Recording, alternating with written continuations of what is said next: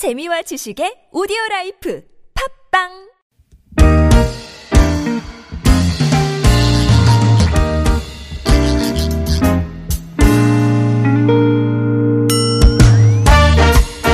서울 속으로 2부 시작해 보겠습니다. 오늘 목요일 노무 상담 있는 날입니다. 이원석 노무사 스튜디오로 모셨습니다. 안녕하십니까? 네, 안녕하세요. 어서 오십시오. 네. 어, 노무사님 오늘 목소리 뭐 평소에도 좋으시지만 네. 어, 굉장히 좋으시네요. 그러게요. 감기가 좀 나으면서 어, 예전에 네. 이 맑고 깨끗한 목소리를 회복한 것 같습니다.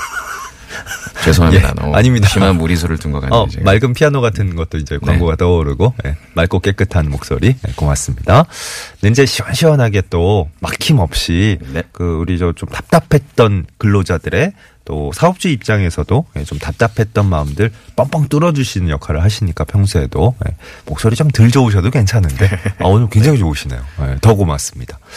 아, 컬링 소식 듣고 굉장히 또 많은 분들이 반가워 하세, 하세요. 예. 아닌 게 아니라 진짜, 어, 이번 평창 동계올림픽의 첫 경기였기 때문에, 아, 우리 대한민국 선수단 전체에도 어, 대회 첫 승을 선사한 겁니다. 아, 훌륭한데요. 요, 요런 경기는 이제 선수들 어, 이름도 한 번씩 저희가 널리 널리 호명을 해야죠.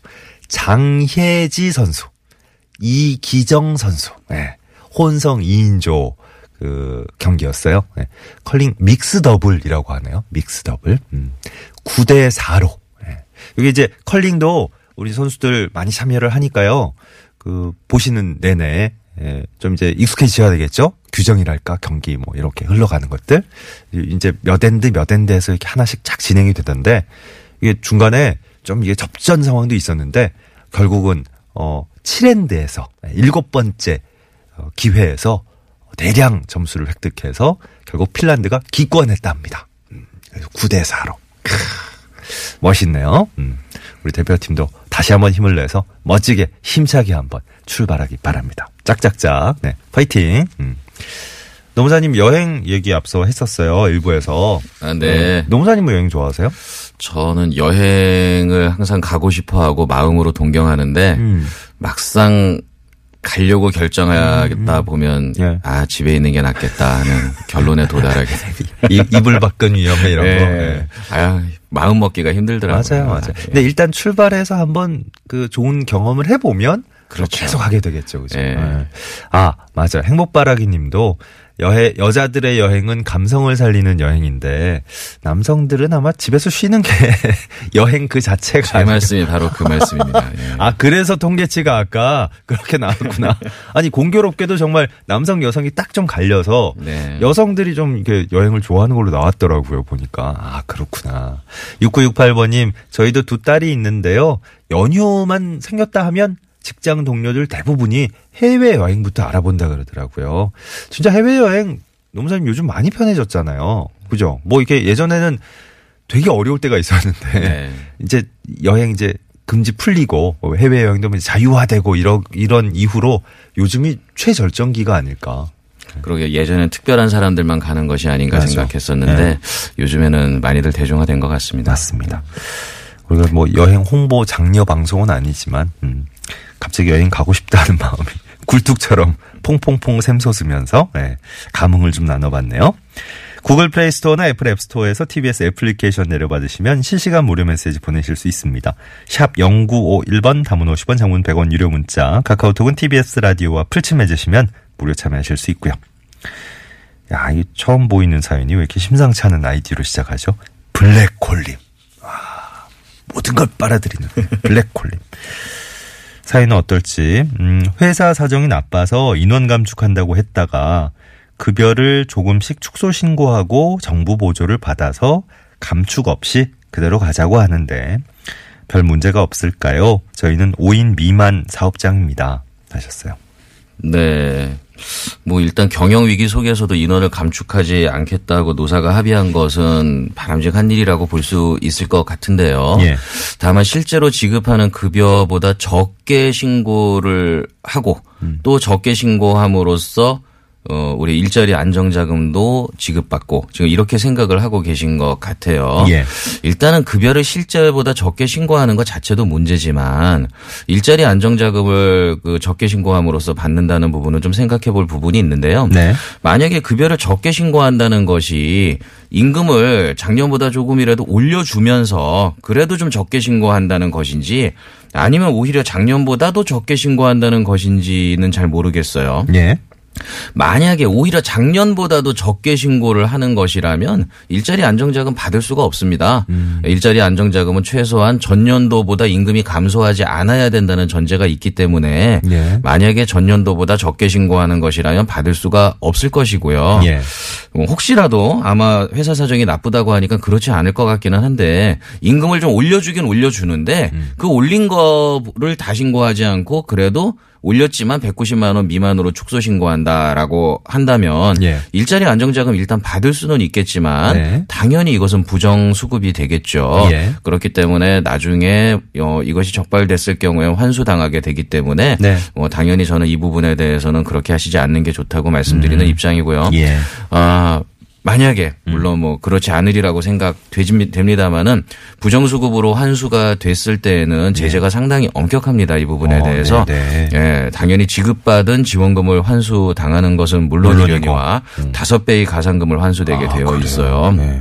그리고 부정수급액이 고의로 천만 원을 넘어설 때는 형사 고발까지 당할 수 있습니다. 예. 네. 그렇기 때문에 매우 조심하셔야 되는 문제고요. 어, 그러면 그거 말고는 방법이 어. 지금 인원 감축을 안 할 수 있는 방법이 뭐가 이- 있어야 될 텐데 그죠? 그렇죠. 우리가 고용노동부에서 준비한 어떤 여러 가지 지원 혜택 중에 고용유지 지원금이라는 것이 있습니다. 네. 에, 고용유지 지원금이라는 것은 전년도보다 뭐 매출 감소라든가 가동 시간의 감소 등으로서 어떤 경영상의 위기가 명백한 경우에 예. 근로자들에 대한 인원 감축을 하지 않는다면 네. 인건비의 일부를 보전해 주는 제도를 유지를 하고 있어요. 예, 예. 그렇기 때문에 어, 요건이나 이런 부분들은 제가 지금 상세히 말씀드리기 어렵지만 은 네. 그런 부분도 확인해가지고 고용유지 지원금을 수령한다면 그쪽에서 많은 도움을 받으실 수 있을 것 같습니다. 알겠습니다. 1864번님 약품 회사에서 배송 업무하고 있습니다. 약품 회사에서는 어, 운송사에다 지입 계약으로 배송을 맡기고요. 운송사는 용역 회사에서 배송 기사를 뽑습니다. 어, 저는 용역 회사 소속이고요. 일당 10만 원, 주 6일 일을 하고 있습니다. 한 달 이렇게 일하고 나면 소득세 빼고 월급으로 받는데요. 용역 일당도 주휴수당과 퇴직금 받을 수 있는 대상인지요? 네. 일단은 뭐 일반적으로 자기 차량을 소유한 지입 기사분들은 근로자로 인정되지 않을 수도 있지만 지금 질문 주신 분의 경우에는 운송 업무를 전담으로 하는 용역 회사에 소속된 근로자 신분이면은 명백해 보입니다. 뭐 월급도 받고 아. 그렇죠. 계신데요? 본인을 용역 일당이라고 표현하셨는데 네. 사실은 그 운송 회사에 소속된 정규직 근로자신 거예요. 네. 다만 임금은 1급제로 지급받고 계신 것으로 보이고요. 예. 그렇기 때문에 당연히 그 용역 회사로부터 임금을 지급받으실 때에 네. 주휴 수당을 받을 수 있으면 물론이려니와 음. 당연히 퇴직금도 청구권이 있다는 걸 알아두시면 되고요. 소득세 떼고 월급으로 실제로 받으시는 거는. 네, 그렇죠. 그러니까. 그래서 지금 아마도 일당 10만 원, 1급 10만 원으로 계산을 하지만 예. 어, 소득세를 떼고 계신다는 것으로 음. 보아 왜냐하면은 어, 우리가 일용직의 경우에는 10만 원 미만의 경우에 소득세를 안 띄거든요. 네. 그렇기 때문에 아마 1급제로 하더라도 음. 한달 월급 전체를 일반적인 근로소득세를 떼고 계신 그러니까요. 상황인 것 네. 같고요. 네. 그렇기 때문에 아, 이 경우엔 정상적으로 4대 보험에도 다 가입을 하셔야 되는 대상이라는 거 예. 그것은 참고하시고요. 네. 당연히 주휴 수당 어, 주 6일을 근무한다고 하셨으니까요. 네. 어, 7일분의 임금을 받으셔야 되는 겁니다. 일주일에. 네. 그렇게 해서 주휴수당과 퇴직금을 받으실 수 있습니다. 예. 2942번님 파트타임으로 일을 시작했는데 25일이 월급날이에요. 근데 8일 정도 일한 거는 다음 달 받습니다. 맞나요? 하셨는데 이게, 이게 네. 이해가 잘 가시나요 상황이?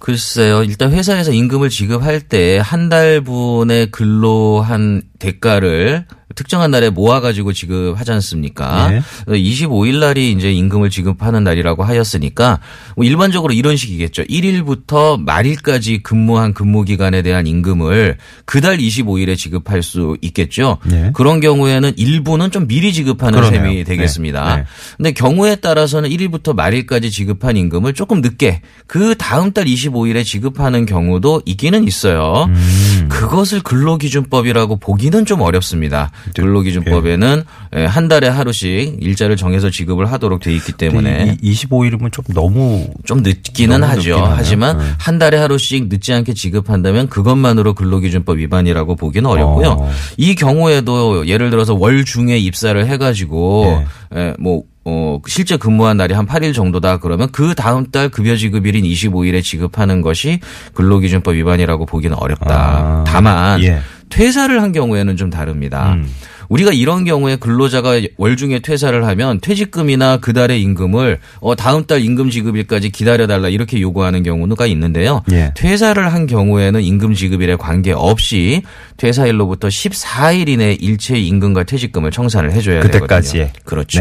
네네네. 그렇기 어. 때문에 만약에 퇴사를 한 경우라면 임금 지급일에 관계없이 14일 이내에 청산을 해야 되지만 예. 에, 재직 중인 기간이라면 음. 일정한 날짜에 임금을 지급하고 있다면 그 부분은 근로기준법 위반으로 보기는 어려울 것 같아요. 알겠습니다.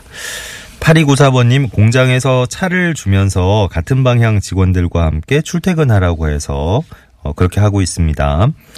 어, 근데 지난번에 눈이 되게 많이 왔을 때 혼자 퇴근하다가 사고를 냈어요. 이때는 운전한 직원이 그러니까 제가 모든 걸 물어야 됩니까? 물어내야 됩니까? 이런 질문입니다. 아마 본인의 과실이 좀 있으신 것 같은데 물어낸다라는 것이 어떤 회사 차량의 손해를 또는 그 동승한 근로자들의 신체적인 손상을 물어낸다는 말씀이신지 아니면 사고를 가해자 입장이시니까 피해 차량에 대한 것을 책임져야 한다는 것인지는 명확하지 않습니다만 아마 혼자 퇴근하다가 하셨다고 하는 거, 사고가 나셨다고 하는 거 보니까 뭐 동승자는 없으셨던 것 아, 같고 혼자 퇴근하다가 예, 예, 예. 예, 그렇게 돼 있네요. 예, 예.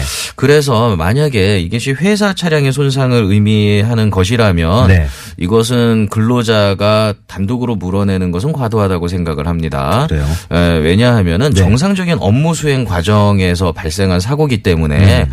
이것을 근로자의 100% 과실이다 이렇게 말 하기는 어려울 것 같고요. 예. 다른 피해 차량이 있는 경우에도 마찬가지입니다. 다른 피해 차량이 있는 경우에 물론 근로자가 과실이 있다면 근로자에게도 책임은 있으나 어, 요것은 우리 민법에 사용자 책임이라는 게 규정돼 있어요. 음. 근로자가 어떤 불법 행위를 통해서 타인에게 피해를 준 경우에는 고용한 사용자가 책임을 지도록 돼 있습니다. 물론 예. 그 사용자는 어, 배상을 해준 뒤에 근로자한테 구상권을 청구할 수는 있게 돼 있죠. 네. 그리고 그 구상권을 청구한다 하더라도 100%를 다 근로자의 책임으로 하기보다는 예. 정상적인 업무 수행 과정에서 발생한 사고기 때문에 합리적으로 그 책임은 분담이 되어야 된다 이렇게 말씀드릴 수 있겠습니다. 알겠습니다.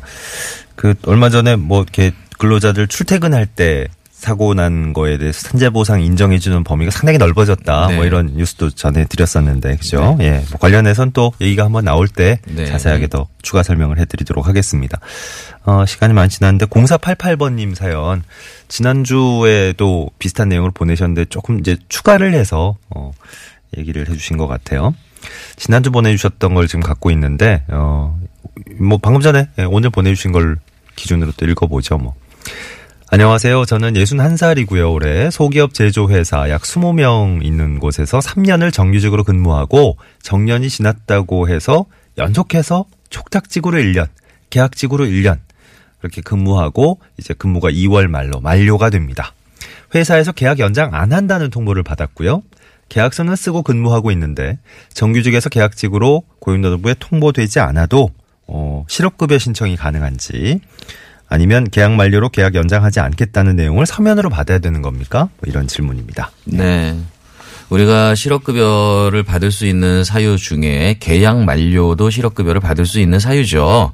우리가 일반적으로 기간을 정해서 근무를 개시한 근로자의 경우에는 입사 신고를 할 때에 에, 기간제 근로자라고 표기를 해주고 예. 그리고 계약 기간도 표기를 해주게 됩니다. 예. 그래야지 계약직이라는 게 인정돼서 원칙적으로 실업급여를 받을 수 있는 것이죠. 만약에 그건 표기를 하지 않고서 나중에 실업급여를 받기 위해서 어, 계약 만료다. 이렇게 신고를 하면 사실관계 확인이 필요하지 않겠습니까? 예.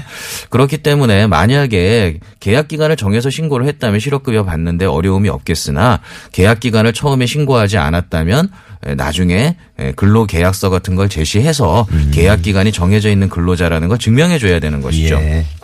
다만 질문 주신 분의 경우에는 음. 정상적으로 근무하다가 촉탁직으로 계약직으로 전환된 경우기 때문에 네. 처음 입사할 때 이거를 계약직으로 신고하기는 어려웠을 거예요. 예. 그렇기 때문에 어, 계약 만료로 한다 하더라도 신고를 한다 하더라도 실업급여 받는데 어려움이 없을 것이고요. 예. 다만 어, 이미 정년을 지나고 촉탁직으로 재계약을 하신 경우기 때문에 네. 아. 그 계약 기간이 정해져 있는 근로계약서 이것을 제출하면 인정해서 실업급여를 받으실 수 있을 거고요. 알겠습니다. 뭐 별도로 재계약을 안 한다는 어떤 뭐 문서나 이런 것들을 제출하지는 않으셔도 됩니다. 예.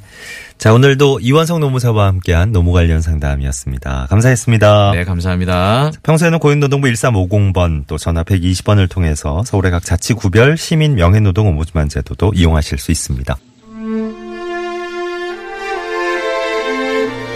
네, 고맙습니다. 서울 속으로 이제 물러갈 시간이에요. 네, 동계올림픽 이제 컬링 경기 하나 소개해드리고 나니까 아 진짜 올림픽 벌써 시작됐구나 이 느낌이 더 드네요. 네. 아니 컬링 경기가 보니까 지금 예선전 진행 중이라서 오늘 밤에 앞서 소개해드린 첫승 따낸 팀 장혜지 이기정 팀 혼성 2조 팀이 한 번 더 경기하네요. 어, 중국과 저녁 8시에 2차전 잡혀 있습니다. 하, 힘들겠는데 이거 점심 먹고 저녁 먹고 또 해야 되는 거 아니에요. 네.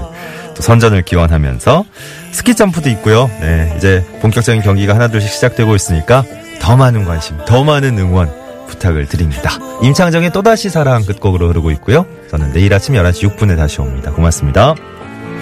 몰랐던 누군가를 또 알아가면서 분명 행복할 걸 알겠지만